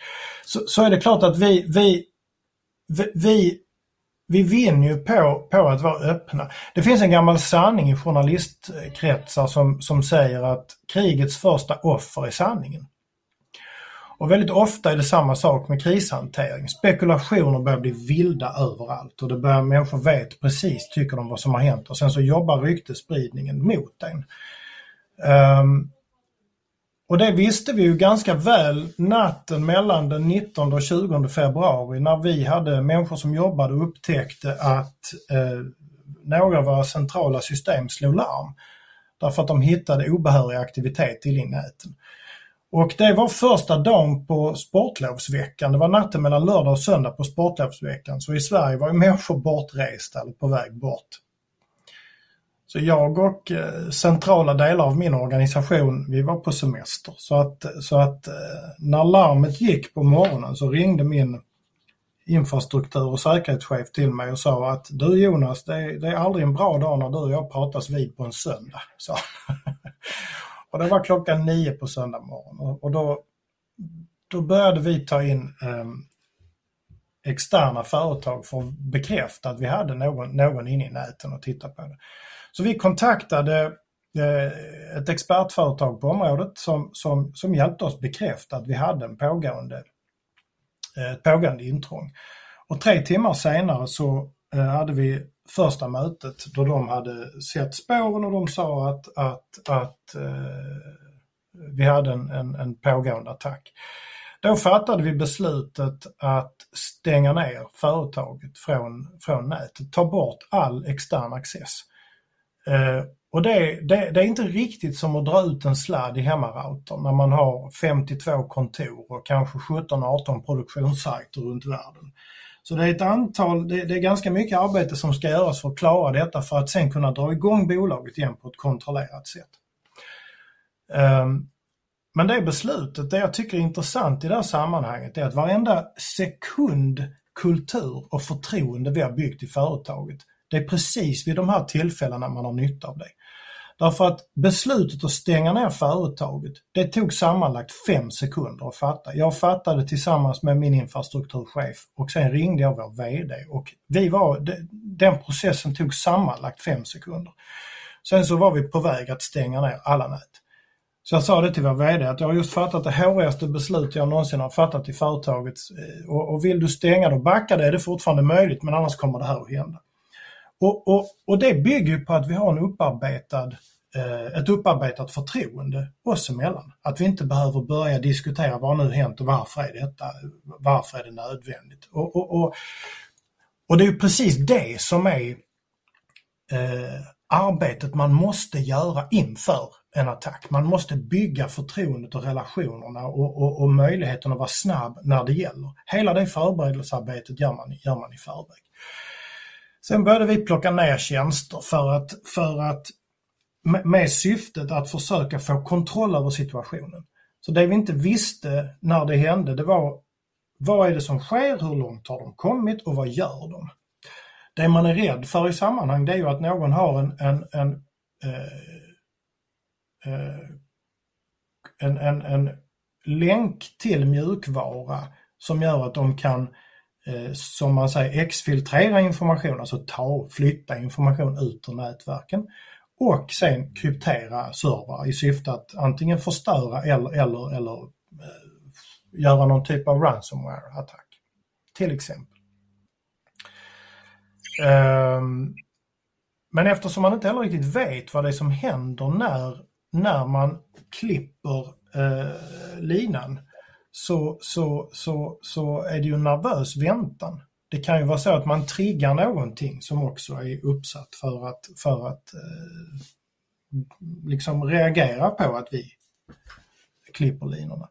I alla fall under eftermiddagen kunde vi se hur vi eh, hade stängt av attackvektorn eller tagit bort eh, kopplingen upp och därmed så, så, så kunde vi börja gissa att vi hade fått attacken under kontroll. En typisk attack går till så att man eh, eller en väldigt vanlig typ av attack går till så att man har något, något, något som heter en initial access broker. Ett, en, en, en, om ni tänker en kriminell organisation som, har, som är organiserad som ett företag nästan.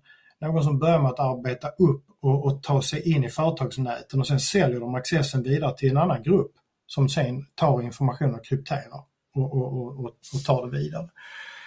Um, vi tror att vi lyckades stänga ner det hela innan vi kom så långt i det hela. Vi tror att vi lyckades stänga ner det. All, alla tecken och alla analyser tyder på att vi lyckades stänga ner det i uppsättningsfasen fortfarande.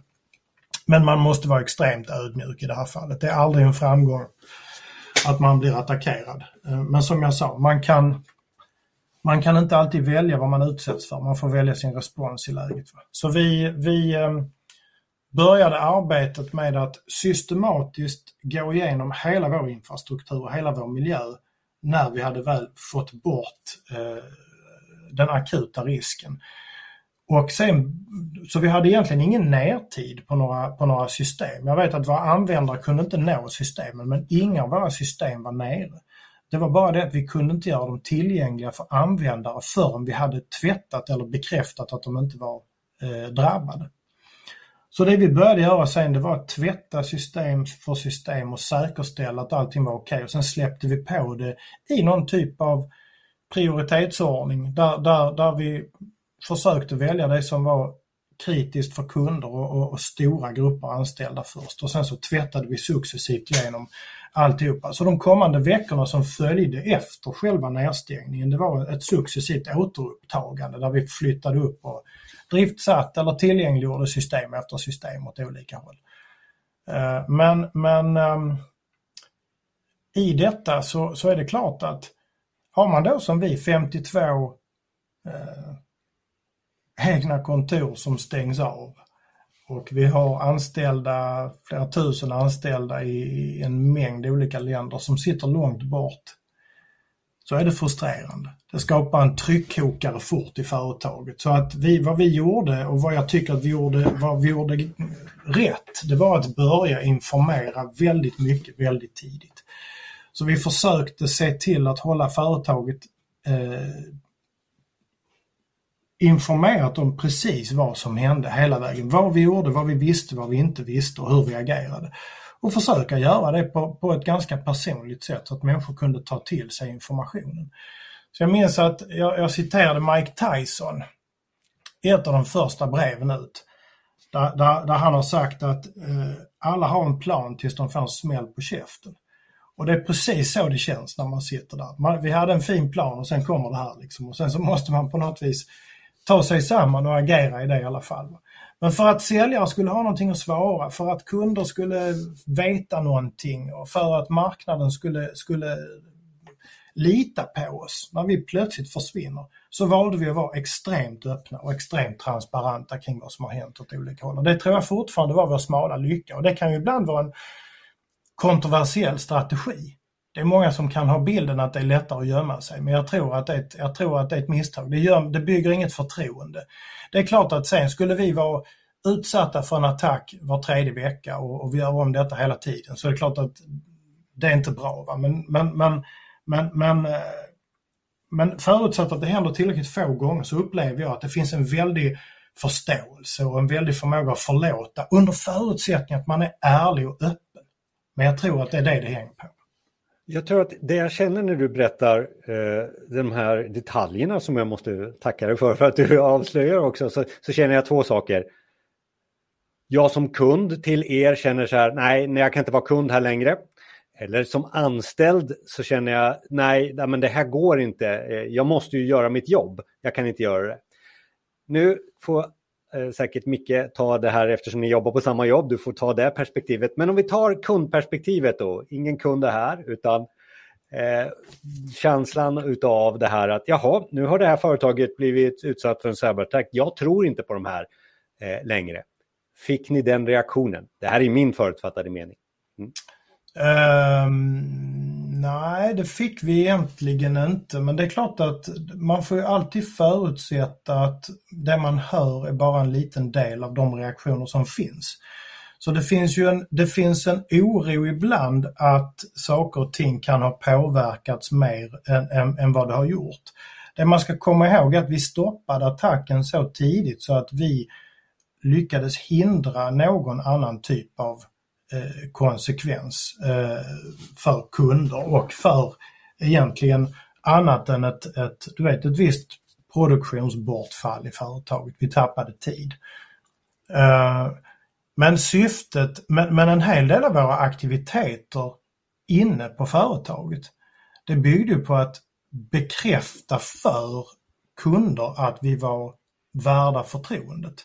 Ena delen var transparensen och berätta vad som hade hänt när vi stoppade hela, att vi, vi hade fångat det tidigt. Den andra biten var att tydligt dela med oss av så kallade IOC, Indicators of Compromise, alltså olika tekniska tecken som gör att man själv kan identifiera den, den, det sätt som attacken har gått till på. Jag har fört dialog direkt med massor med slutkunder för att förklara för dem vad som har hänt.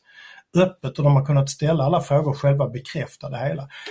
Eh, vi har, ehm, vi har eh, lagt ner mycket tid på att dubbelkolla och trippelkolla även saker som är helt oberörda av attacken bara för att eh, förtjäna förtroendet och transparent dela med oss av detta så att kunder ska känna, känna en trygghet i det. Så jag menar förtroendedimensionen är vi ju väldigt medvetna om att den, att den, eh, att, att den, att vi tar en risk med det. Men personligen så är inte jag av åsikten att ett företag är mer värt förtroendet för att de mörkar någonting. Det som däremot är viktigt är att man talar sanning när man öppnar sig. Man måste berätta vad som har hänt och det, måste, det man säger måste vara sant. Och jag tror att eh, där har vi ju kulturen på vår sida igen kan man säga. Vi har ju alltid valt att vara transparenta och öppna med det vi är och så har vi valt att bygga förtroendet på den öppenheten. Så vad vi istället har fått är ju feedback ifrån stora kunder och partnerföretag där, där, där, där vi är eh, tacksamma nog och glada att ha, ha fantastiska kunder som, som ger oss feedbacken av typen ännu en gång har Axis visat hur man, hur man leder vägen med och visar vägen i, i, i krishantering. Och, och, så det kunder säger till oss att vårt sätt att hantera det är ovanligt. Men, men de visar också att de uppskattar det. Och, och jag menar det är klart att eh, jag hoppas ju att de, att de menar det. Eh, men men, men eh, och man, vi vet som jag sa, man måste vara ödmjuk. Vi vet aldrig allting. Men, men vi, har, vi har mötts av en väldig, vi har mötts huvudsakligen av en väldig förståelse och en glädje att vi har berättat snarare än någonting annat. Och framförallt en reaktion att det, vi, har varit, vi har varit ovanligt öppna. Och jag tror att öppenheten i sig har, har, har, byggt, byggt, hoppas vi, avsikten har varit det, förtroendet i alla fall. Micke, vad är din upplevelse? Eh, du var ju liksom inte med i hetluften sådär, utan du är ju anställd så, men dina kommentarer? Ja, jag är de, eh, de 4 000 som drabbades också då. Eh, men eh, precis som Jonas sa lite tidigare så just tack vare den här interna täta kommunikationen på ett ganska personligt sätt där vi förstod hur, hur man verkligen kämpade inom företaget och inte bara stängde ner och det blev tyst och så slutade systemen fungera. Och som, sen, alltså, det, det, är ju det andra sättet att hantera en sån här sak på och det, det hade inte varit framgångsrikt i, inom Axis. Vi, vi har en alldeles för vi har alldeles för högt i tak eh, på andra områden så det skulle kännas väldigt konstigt tror jag om man hade eh, stängt ner eh, den interna kommunikationen. Men jag har, jag har en massa med, med sådana här Eh, nyfikna frågor. Eh, Jonas, alltså bara, för det första, var det mänskliga faktorn eh, som man tog sig in på eller var det något annat sätt? Ja, det var det. Det var, det var mänsklig det var... faktor. Det var resultatet av en, av en social engineering-attack där, där man utnyttjade en, en um, uh, man fick en person att godkänna en, en multifactor authentication förfrågan som gjorde att man tog sig in i en normal användares inloggningsförfarande. Så att det var egentligen ingen, ingen, eh, det var ingen teknisk lucka utan det var mer en fråga där vi måste jobba med beteenden och vi måste jobba med att skruva balansen mellan lättanvändbarhet och risken att det blir fel. Mm. Uh, vad tror du vad, var, var syftet med attacken då? Du, du pratar ju om det här att, att sno data eller att eh, förstöra på något sätt eller manipulera lite grann eller att mera ransomware. Tror, har du någon eh, teori om vad, det, vad som var poängen? Ja, den allmänna gissningen när man tittar på beteendet är att det var en pågående ransomware-attack som stoppades mitt i. Men i och med att det här hände bara några dagar före eh, Rysslands intåg i Ukraina så har det funnits spekulationer ifall det skulle finnas någon typ av koppling dit. Men, men eh, den tro som vi och eh, Eh, det forensiska utredningsföretaget har när de tittar på, på normala beteenden och normala förfaranden är att, att eh, det, här är, det här var en, en traditionell ransomware-attack. Om än på ganska tekniskt hög nivå. Tror vi på något sätt att man kan få tag på den skyldige eller är det bara att ge upp det spåret. Det är inte så att man polisanmäler och sen så, så, så har man eh, fångat boven så att säga. Nej, alltså en utmaning. Vi har ju faktiskt jobbat ganska mycket med att försöka bygga goda relationer till eh, nationell och internationell polis. Men en utmaning är ofta att polisväsendet är organiserade på ett, på ett, på ett annat sätt än vad de här kriminella ligorna eh, jobbar. Så även ifall vi skulle anmäla det här till polisen i Lund så är de inte riktigt, de har inte jurisdiktion att riktigt utreda internationella brott som, som sker i andra länder. Så den frågan är, är, är, är ganska spännande i sig. Hur utreder man en sån här sak? Så vi har haft kontakt med Interpol och, och, och, och liknande om det hela också. Men, men, men egentligen tror jag att vi skulle behöva vara skickligare på att förstå hur internationell polis jobbar för att kunna vara bättre föra in, eh, föra in eh, erfarenheterna där. En annan utmaning kan ibland vara att svensk polis har um, alla svenska myndigheter jobbar ju med någonting väldigt bra i en offentlighetsprincip. Men det innebär också att, att alla svenska företag som, som lämnar ifrån sig teknisk bevisning, den tekniska bevisningen kommer sen så småningom också att bli offentlig handling.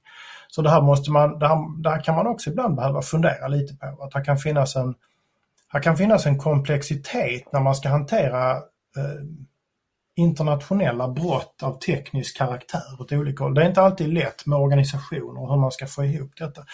Men vi gör allt vi kan för att få detta lagfört på ett bra sätt. Eh, för vi tycker att det är viktigt också att se till att inte detta är eh, du vet, vi vill vara en god samhällsmedborgare. Vi vill driva världen åt rätt håll. Vi vill se till att det fungerar.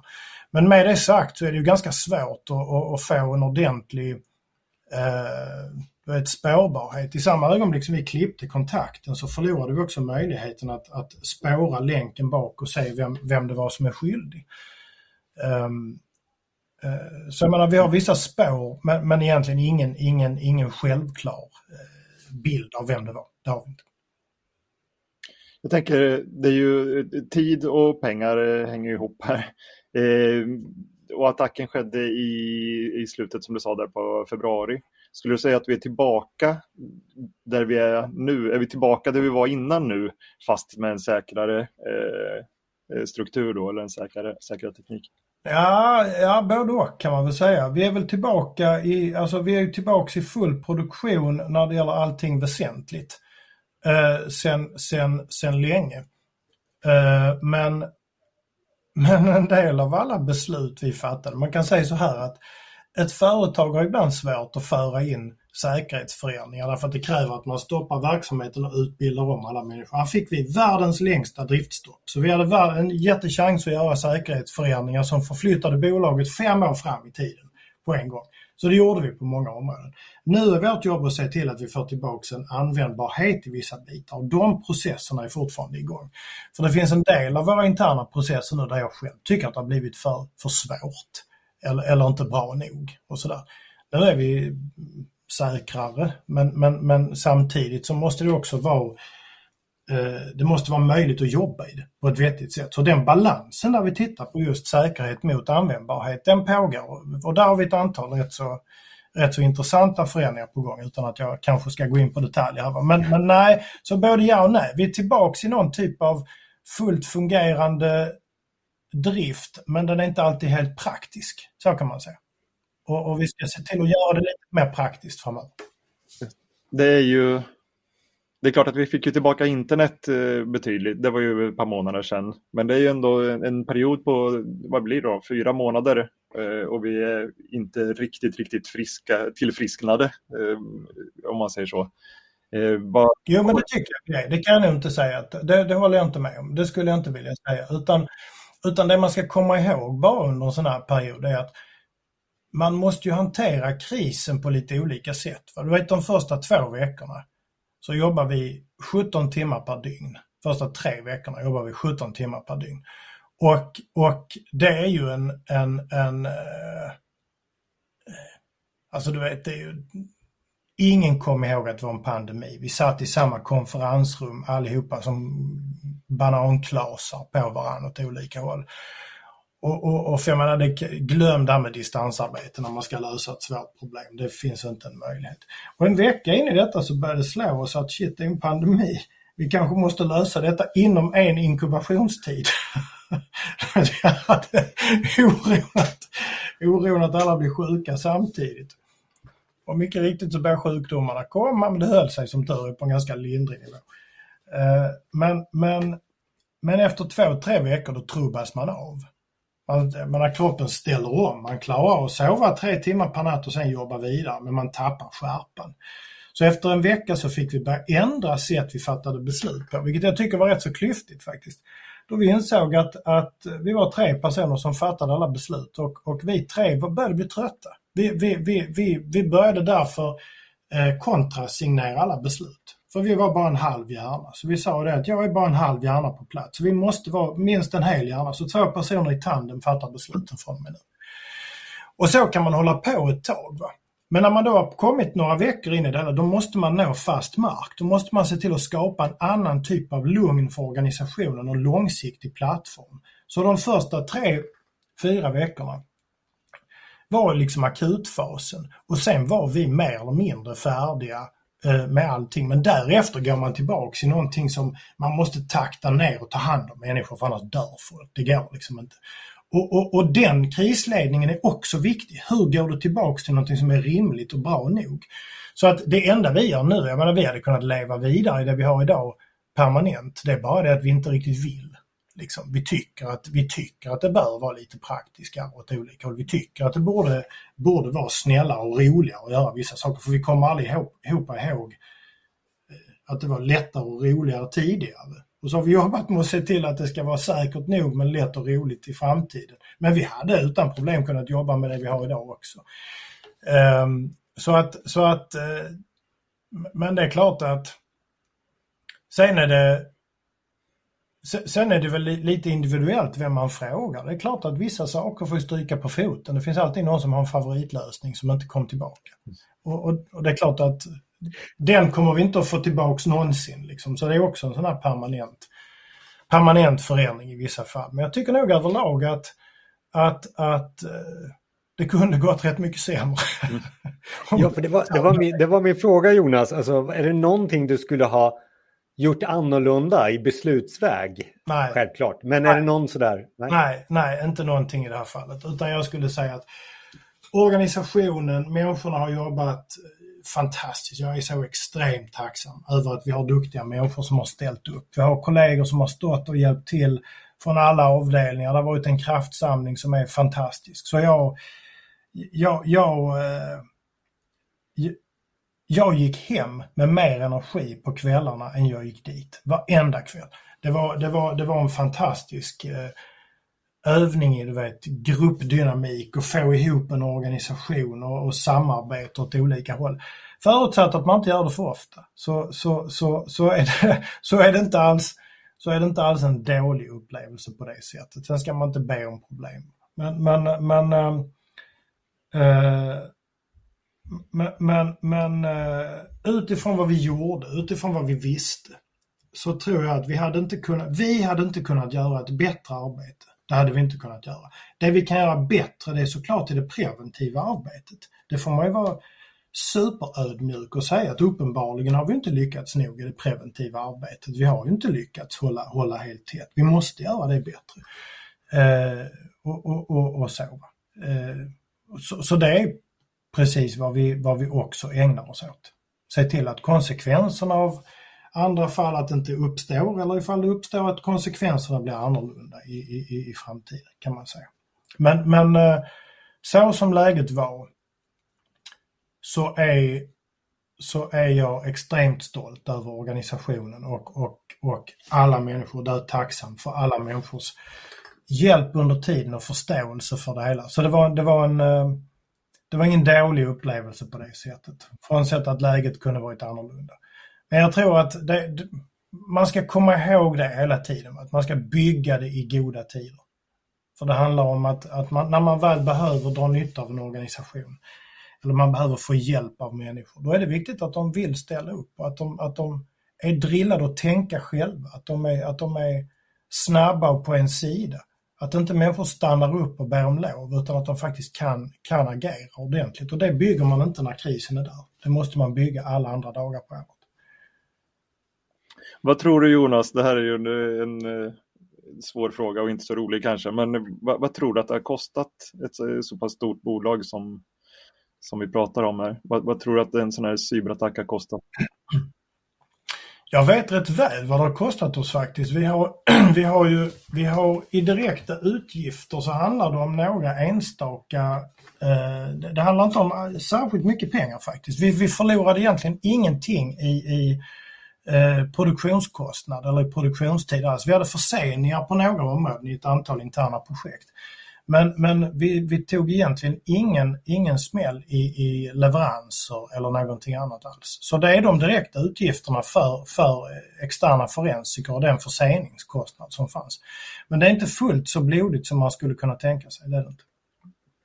det hade däremot kunnat bli mycket värre. Vi har, vi har um, företag i närmiljön som utsattes för en ransomware-attack för några år sedan och de var nere totalt sett i över tre månader. Så att, så att, eh, och då tog det lång tid för dem att komma igång med verksamheter, med leveranser och allting annat. Och det, det, det, då, då, då kostar det snabbt mycket pengar såklart. Men vi var inte där, utan, utan vi lyckades tillräckligt tidigt göra någonting åt det. Så därmed så var kostnaden också under kontroll. Jonas, med, med den här erfarenheten nu av den här händelsen.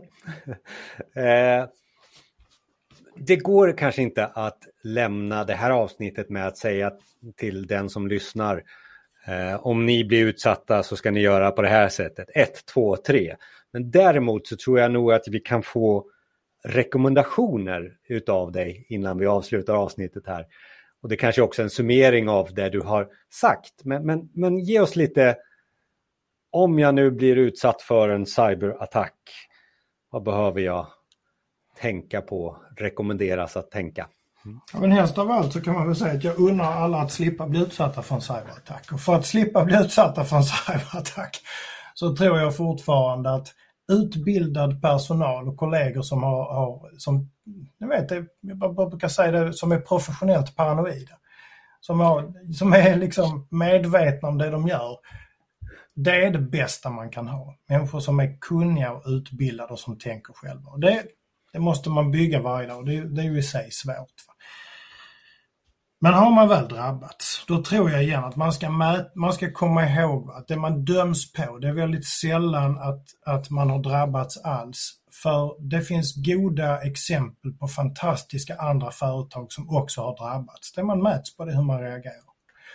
Och jag tror att man ska, vara, man ska våga vara öppen. Man ska våga vara transparent och våga våga ta med sig eh, kunder, anställda, eh, samhälle på resan och berätta vad som har hänt. Jag tror att det är, det är helt nödvändigt.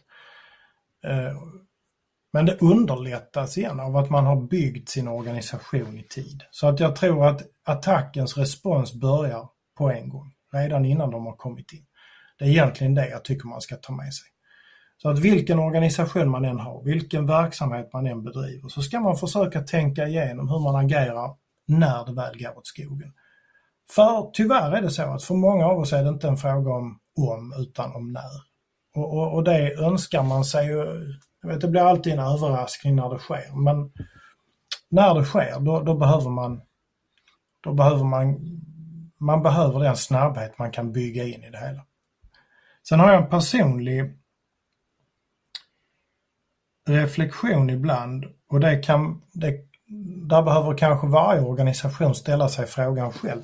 Har vi de personligheter vi behöver på plats för att driva den krisledning som behövs? Ganska många chefer eller ledare är duktiga på att optimera en verksamhet. Man tar det från punkt A till punkt B. Det är inte alla som är lika bra på att driva en intensiv krisledning.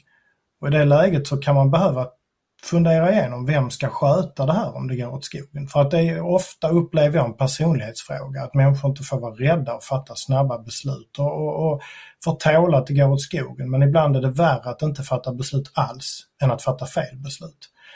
Så att jag tror att, att det kan man också fundera på. Vem ska, vem ska ta täten i det här? Så att man slipper få ett maktvakuum eller en typ av osäkerhet eh, om rätt person driver det och sådär. Så väldigt mycket av framgången tror jag man bygger i lugnare tider. Kulturen, välviljan, förtroendet för organisationen. Um, fundera igenom vilka roller man har. Men det är klart att ingen organisation har ju någonsin Uh, man kan inte lösa alla problem i förväg. Man vet inte vad man utsätts för. Så man måste i det läget vara beredd att, att improvisera och tänka i stunden. Och, och då tror jag igen att det, det, jag, jag har ingen bättre väg och ingen bättre lösning än att bara säga tillit. Att, att har man inte haft en öppen, tuff diskussion och gått vidare som vänner efteråt, så kanske man ska skaffa sig en sån i sin organisation. Så att man vet att man funkar även när det, även när det bränner. För det är klart att har man bara provat relationen under väldigt, du vet, i medvind och nedförsbacke. Det, det, är inte, det är inte riktigt samma sak som att stå bredvid varandra när det riktigt blåser. Och, och, och då behöver man då behöver man att man litar på varandra och att ingen pekar finger. Och det låter inte som om det har med cyberattacker att göra, men det har med, det, det har med, med, med den press man upplever att göra när man måste våga fatta beslut och måste, måste, man har inte tid att lära sig då. Liksom. Så jag tror fortfarande att det är rätt, rätt råd att ge. Um, men för att koppla till cyberattacken i sig, den svaga länken igen, det brukar sägas vara människor. Interpol säger samma sak. Och, och, och, så det ska vi komma ihåg. Att, att um, det är upp till oss allihopa. Det är vi som ska hålla det säkert.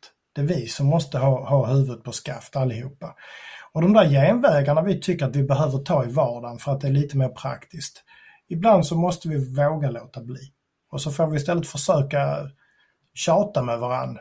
Mikael och jag och alla andra och säga du det här är inte bra nog, det här är inte användbart nog. Nej, du har rätt och så får vi lyssna på varandra och göra det bättre tillsammans. Men det är flera mål man ska nå och jag tror att det en kris av den här typen gör, det är att det ändrar lite grann balansen i alla de där tveksamma beslutsfallen. Om vi tidigare fattar beslut när det var tveksamt så sa vi okej, okay, vi kan välja mellan användbarhet och säkerhet, så gick vi på användbarhet. Den här gången så är det stolpe in istället för säkerheten, till säkerhetens förmån. Så gör vi fel så gör vi det, så gör vi det lite säkrare istället för lite användbarare. Så de tveksamma fallen så kompromissar vi åt andra hållet. Idag. Och det är klart att så småningom så, så leder det till någonting annat än det vi har. Och det är där vi måste ha en god relation mellan kollegor så att vi också du vet, lyssnar på människorna och säger nu är det för dåligt, nu måste vi göra något åt det. Eller vice versa, att vi säger nu är det inte säkert nog, nu måste vi hitta en lösning på det. Så jag vet ingen annan väg tyvärr. Du vet, man kan önska sig de här lätta lösningarna, att det finns en lätt lösning på ett svårt problem. Men jag tillhör de, de ofina personer som tror att svåra problem ganska ofta har svåra lösningar. och då måste vi ibland, då måste vi ibland lita på varandras förmåga att prata om det och tillsammans hitta en kompromiss. Den gemensamma nämnaren här är ju transparens. Den är ju stark. Det kunde ha varit så att du inte hade deltagit på den här intervjun. Det kunde vara så att ni hade stängt muren och inte vara informativa och berätta om, om den. Det hade också varit en lösning, men kanske inte den som, som är den rätta. Eller så. Nej, men i, i, transparensens namn, så jag menar vi kan väl lägga upp länkar till den externa kommunikation vi gick ut med. Den ligger kvar på, på, på, på nätet så kan alla läsa hur vi valde att kommunicera externt i tre omgångar. Första gången efter en vecka till alla kunder och hela världen. Andra gången efter två veckor och sen en tredje gång kort när vi var helt färdiga med det. Mm. Så kan man följa liksom hur vi har kommunicerat externt och det var det mest publika vi gick ut med. Och sen så hade jag istället inre det kan Mikael bekräfta, jag skickade romaner till företaget om, om allt vi gjorde. Mm. Så till slut så fick jag ju nästan be om ursäkt för att det var så många ord. Ja, det var väldigt uppskattat kan jag säga. Så det var, så, så, så det handlar kanske mer om någonting annat än om attacken här, men jag tror att, att eh, du vet, få, så, att få tålamod i en organisation och få människor välvilja det spelar ingen roll om det handlar om en attack eller om någonting annat. Det, det, det är en viss typ av kultur du måste bygga. Jag tänker att det gäller ju arbetet under pandemin eller det gäller komponentbrist eller det gäller cyberattack eller ja, oron i Europa eller vad det nu kan vara här. Alltså i alla de situationerna, så det är ju samma människor som, som ska hantera olika problem och precis som Jonas säger eh, kan man få dem att, att vara självständiga men ändå väldigt, jobba väldigt bra i team och eh, då har man ju kommit långt. Ja, eller framförallt så vill man ju att människor ska säga när någon blir, får, en, får en tuff fråga, varför är det så här, varför har ni inget? Då vill man att de ska ha ett svar. Man vill att de ska, ja men vi förstår att det är jobbigt för men precis så här är det. Det här har vi varit med om och det är det här vi gör för att komma tillbaka. Istället för att de ska känna sig dumma och inte ha ett svar och därmed säga jag vet inte, det, det är någon annan som gör ett dåligt jobb. Alltså, det bygger, antingen så bygger man isär ett företag i en sån här kris eller så bygger man ihop det. Och jag menar, mitt jobb i det hela det var att se till att vi gick ut starkare än vi gick in, även om vi helst hade sluppit göra det helt och hållet. Det är ju så med alla kriser, att man hade ju inte valt att ha den om man hade sluppit. Men har vi ändå fått den, då kan man försöka göra någonting meningsfullt av den. Jättesnällt för pratstunden som har varit för mig väldigt mycket att ta in och, och, och skapa en erfarenhet och, och nytt för mig det här med att vara transparent när det gäller cyberattacker. Eh, tack Jonas eh, för att du var med i effekten. Tack så mycket.